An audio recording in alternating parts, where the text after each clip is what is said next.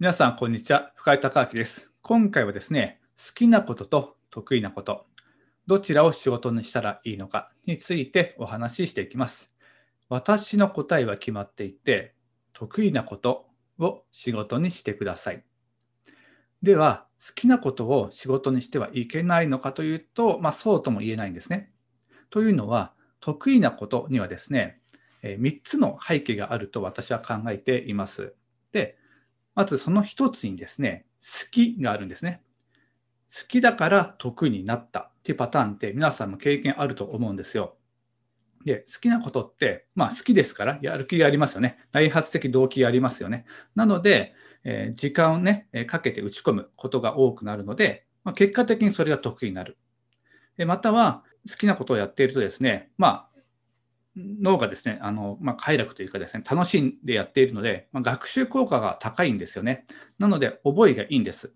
まあ、そういったこともあって、まあ、得意になるっていうふうになります。なので、好きだったらですね、まあ、自然とですね、やっていくうちに得意になっちゃうんですよ。なので、得意にだけフォーカスしていればいいんです。で、2つ目はですね、才能ですね。特に時間をかけたわけでもない、練習したわけでもない、だけど得意なことってありますよね。で、それはその人が持って生まれた才能によるものである可能性が高いんですね。で、せっかく持って生まれたものですから、まあ、私は生かした方がいいかなというふうに考えます。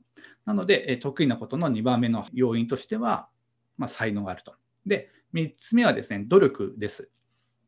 例えば、小さい頃に親御さんが何か楽器をね、まあ、習わせたと。で、まあ、本人は別にそんなにやる気はなかったんだけど、まあ、脱線でずっとやっていたら、人よりも得意になったみたいなことってあると思うんですよ。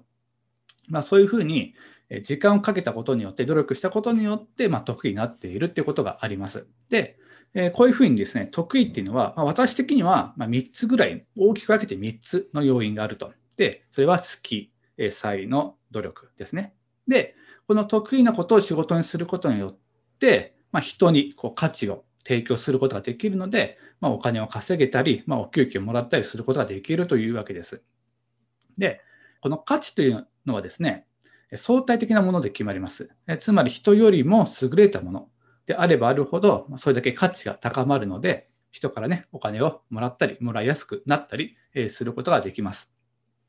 なので、好きなことを仕事にするなっていうふうに言うつもりはないんですけども、好きだったら得意になってください。そして人よりもですね、優れた価値をですね、提供できるようになってください。はい。えということで、私のですね、好きと得意、どっちを仕事にするべきかといったですね、議題であれば、私は得意を選びなさいというふうに言います。はい。えということで、今回は以上になります。